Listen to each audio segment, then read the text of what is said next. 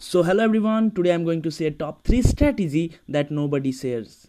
I don't think I should explain why selling is important, right? So let's get started. First of all, I would like to say that people don't buy product or service. They only buy the result that product or service will give them. So the number 1 is develop brand.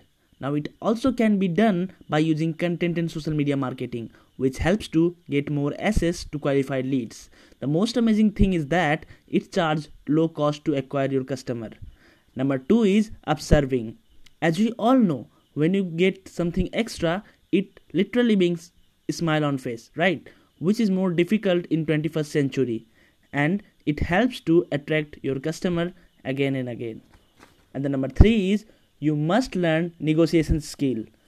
It is all about win-win situation which helps to find out solution that gives satisfaction to both parties.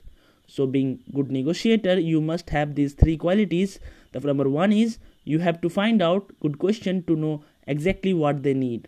Number two is you must have patience. Number three is you have to be prepared for off script. Keep supporting. Thank you and share my podcast